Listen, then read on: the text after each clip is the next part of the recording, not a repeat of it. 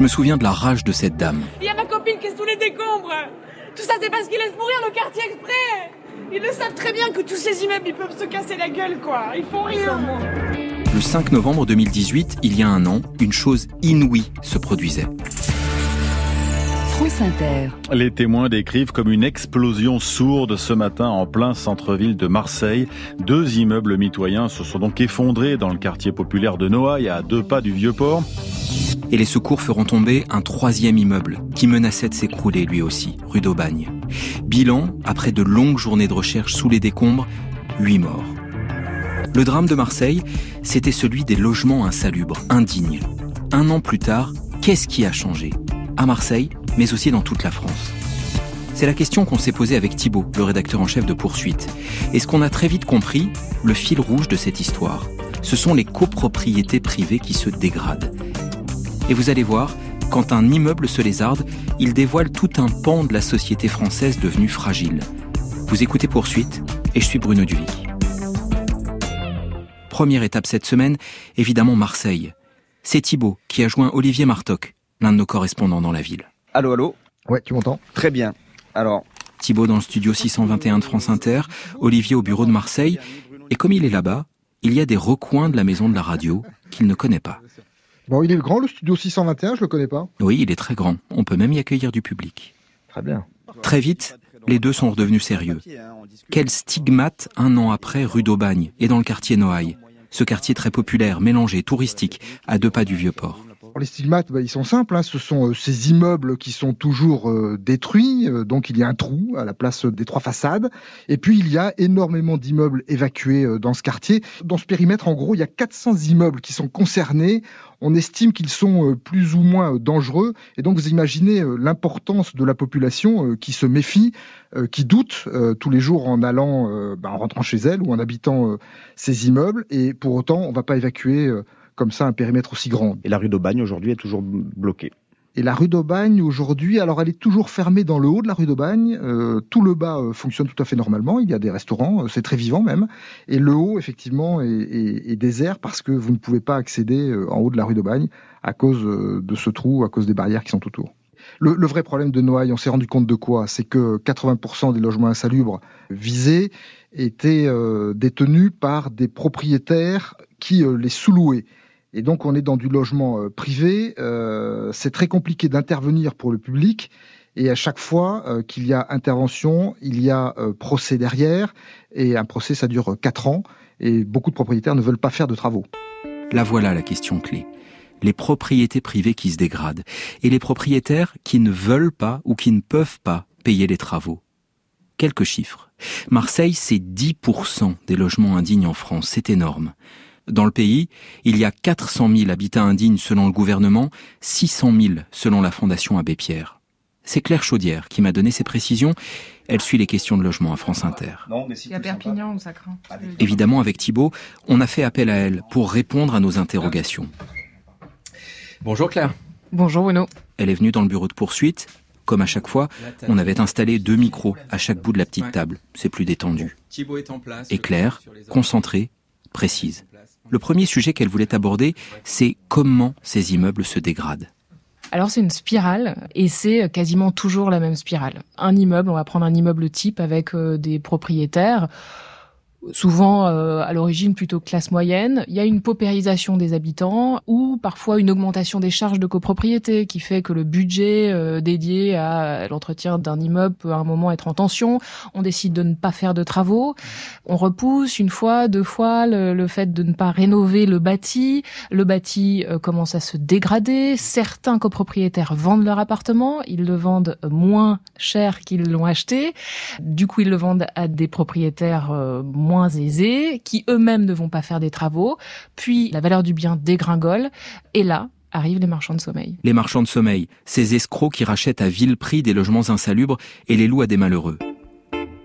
Mais au-delà des marchands de sommeil, pourquoi ne peut-on pas davantage contraindre les propriétaires à entretenir leurs biens? Bah Parce que c'est euh, de la propriété privée le droit à la propriété privée, c'est un des droits les plus protégés en France. On reste sur quelque chose de euh, très technique avec des procédures, des contentieux.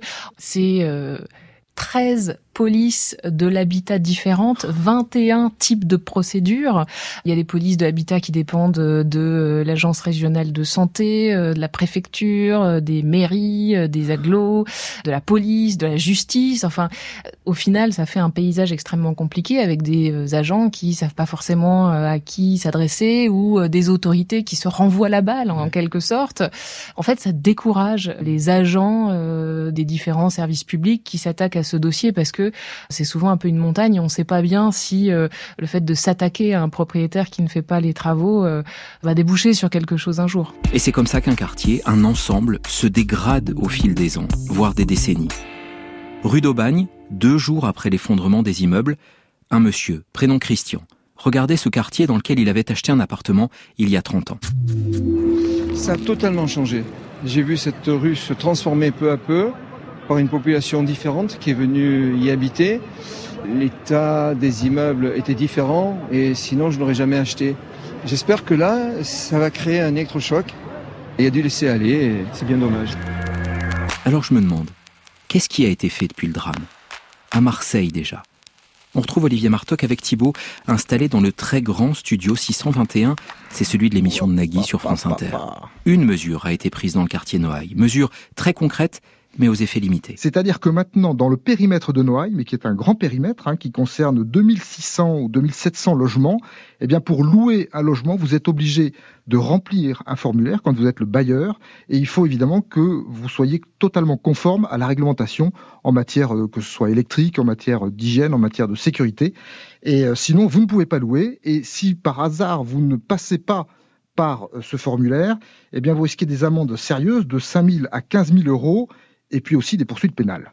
Donc ça n'est valable que pour ceux qui veulent louer à partir de maintenant alors pour l'instant, il n'y a eu euh, strictement aucune demande réelle. Je me suis renseigné au mmh. téléphone. Il n'y a pas eu de, demande, mais parce que en, gros, on estime qu'il y a 300 logements qui changent de locataires par an et que la, grande période, c'est plutôt euh, mai-juin. Le petit problème, c'est que sur les renouvellements de bail automatiques, hein, quand il n'y a pas de nouveau euh, baux, eh bien, il n'y a strictement rien qui est mmh. demandé. Et au plan national, qu'a-t-on fait? Ce que m'explique Claire Chaudière, notre spécialiste logement, c'est que dans un premier temps, il y a eu une coïncidence. Des mesures prises juste avant les effondrements de la rue d'Aubagne sont entrées pleinement en vigueur depuis. Il y a eu euh, une loi qui a été votée il y a maintenant un peu plus d'un an, qui s'appelle la loi Elan pour le logement, euh, qui a renforcé euh, les sanctions contre les marchands de sommeil. Mmh. il y a notamment une situation un peu ubuesque. Lorsqu'un marchand de sommeil est exproprié, ce marchand de sommeil est indemnisé à hauteur de ce que vaut le bien sur le marché. Donc en fait, il récupère de l'argent. Mmh. Parfois, pour la collectivité, ça peut coûter cher. Donc ça dissuade parfois certaines villes de lutter contre les marchands de sommeil. Et puis, il y a eu à Marseille, quelques semaines avant les effondrements, la signature d'un plan copropriété en difficulté. Donc on est au cœur du mmh. sujet, avec 3 milliards euh, d'euros mis sur la table, à la fois de la part de l'État et d'Action Logement. Précision, euh, Action Logement, c'est l'ancien 1% logement. C'est l'organisme géré par le patronat et les syndicats pour héberger les salariés. C'est un acteur important du secteur. 3 milliards pour la rénovation de ces grandes copropriétés mmh. dégradées. Donc là, on parle de ce que les spécialistes euh, appellent les grands brûlés, mmh. c'est-à-dire ces 700 situations les plus difficiles en France. On a aussi renforcé les effectifs judiciaires contre l'habitat indigne, en Seine-Saint-Denis en particulier. Le reste est en réflexion. Une police unique de l'habitat, et non plus 13, et puis... Il y a l'idée euh, qu'il faudrait euh, créer une sorte de certificat d'habitabilité hmm. pour chaque logement privé. On ne pourrait pas louer son logement si on n'a pas ce certificat d'habitabilité, un peu comme euh, les contrôles techniques des voitures. Alors, il y a quand même hein, des diagnostics techniques pour les logements, mais, mais en tout cas, rien qui traite vraiment de la question de la dignité, de la décence et du fait qu'on puisse réellement habiter un logement dans de bonnes conditions. Ces bonnes idées-là, elles vont entrer en vigueur? Alors il y a euh, des ordonnances qui euh, devraient arriver prochainement et qui pourraient englober euh, toutes ces mesures-là. Par contre, se pose une question qui divise, c'est celle des moyens. Eh oui, l'argent. Depuis Marseille, le gouvernement a mis sur la table 240 millions d'euros pour les travaux de rénovation. Mais certains spécialistes estiment qu'il faut 1 milliard par an pour venir à bout de l'habitat indigne. France Inter, 8 octobre dernier. Les inspecteurs salubrité de la mairie viennent de recevoir un signalement de la police. Bonjour, excusez-moi de vous déranger monsieur, c'est la mairie de Grigny. Derrière la porte, Andrew. My name is Andrew. Il est en situation irrégulière et depuis 9 mois, il vit dans un deux pièces. On paye 380 euros. Mathieu Morosini est référent lutte contre l'habitat indigne pour la mairie de Grigny. On est sur un studio double de 30 mètres carrés qui est divisé en deux. Donc en fait, euh, une personne vit dans le salon une autre personne vit dans la chambre, une toute petite chambre qui doit faire probablement moins de 9 mètres carrés. Et on va très certainement signaler la situation au procureur de la République euh, pour division illégale d'appartements. Alors l'État met-il assez d'argent pour lutter contre l'habitat indigne? Claire et Thibault ont recueilli trois témoignages. Je vous les soumets en rafale pour résumer le débat. D'abord Philippe Rio, le maire communiste de Grigny dans l'Essonne, en banlieue parisienne. Dans l'ensemble Grigny 2, 5000 logements, il voit les progrès, mais une course contre la montre est engagée. L'État finance à 100% les travaux d'urgence hors taxe. C'est la première fois que nous arrivons à un niveau comme ça. Et avant, nous étions financés qu'à hauteur de 50%. Entre ce moment-là et la réalisation des travaux va se passer 2-3 ans. Une partie, une dizaine de copropriétés est engagée. 15, nous leur avons dit, dépêchez-vous, prenez les mesures, ayez confiance, nous sommes là pour vous accompagner. Et si au bout du compte, vous n'êtes pas prêts, nous nous substituerons à vous pour faire les travaux, pour ne pas perdre l'enveloppe financière qui a été faite et surtout pour mener les travaux d'extrême urgence. Nous savons tous que nous avons euh, 10-15 ans de travail pour les redresser. L'État met-il assez d'argent? Deuxième témoignage. Christophe Robert de la Fondation Abbé Pierre. Claire l'a appelé depuis un parking de Grigny, tout près du bureau du maire. Sur un parking à Grigny? Bon, bah c'est funky. Bon. Alors assez de moyens ou pas? On a plus l'impression que c'est une prise de conscience auquel on assiste, plus que un plan d'urgence, un plan euh, Marshall vraiment pour s'attaquer euh, aux 600 000 logements euh, indignes en France. Donc euh, nous, ce qu'on voit à la Fondation Abbé Pierre, c'est que les personnes que l'on accompagne, ça n'a pas changé pour eux. Alors, de toute façon, il faut trouver des moyens. Est-ce que effectivement il faut aller chercher sur la fiscalité Euh, Sans doute, parce que de toute façon, c'est une question de solidarité, c'est une question de protection sociale et c'est la responsabilité de l'État que de se donner les moyens de pouvoir agir convenablement. On peut discuter de où on va chercher, mais là où il y a une chose euh, certaine, c'est qu'il faut davantage de moyens pour mener une politique de lutte contre l'habitat indigne beaucoup plus ambitieuse. Un maire, un dirigeant d'association et puis, petit 3, le gouvernement. Julien de Normandie, le ministre de la Ville et du Logement. Et donc pendant plusieurs mois, avec euh, nos partenaires, avec euh, les élus, avec ceux qui font sur le terrain, on a construit un plan très ambitieux. 3 milliards d'euros sur 10 ans. Avec euh, des copropriétés qu'on est allé identifier, des sites particuliers, tout ça cartographié. Et j'ai annoncé toute cette politique publique précisément à Marseille, trois semaines avant le drame. On a lancé aussi ce plan de rénovation urbaine. Eh ben, on a déjà doublé les financements. On est passé de 5 milliards à 10 milliards. Depuis un an, c'est 80 000 logements dont la rénovation a débuté, dont 170 écoles partout sur le territoire national. C'est plus de 60 000 constructions nouvelles qui ont euh, débuté. La première mise en œuvre euh, la plus forte qui a été faite, c'est euh, cette guerre déclarée aux marchands de sommeil. J'ai changé la loi pour euh, mettre fin à leur impunité. Imaginez, il y a un tout petit peu plus d'un an, Max Dormois à Paris. Une rue populaire de- du nord parisien. Exactement. Max Dormois à Paris, un marchand de sommeil qui est condamné.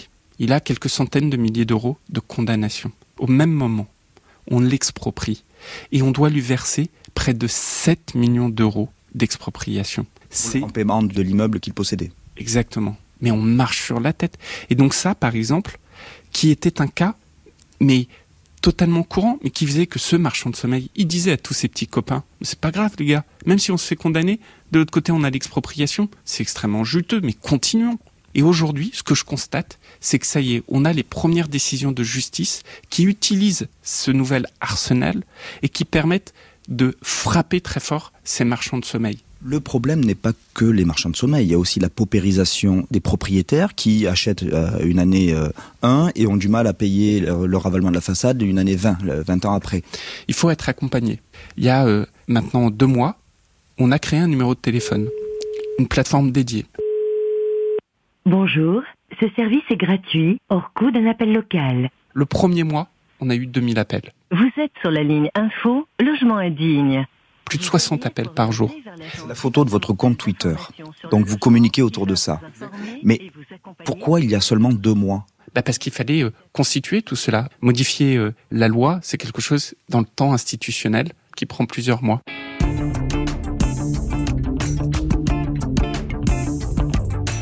Mais ces propriétaires qui ont du mal à entretenir leurs biens, il y en a donc des dizaines de milliers, petite classe moyenne.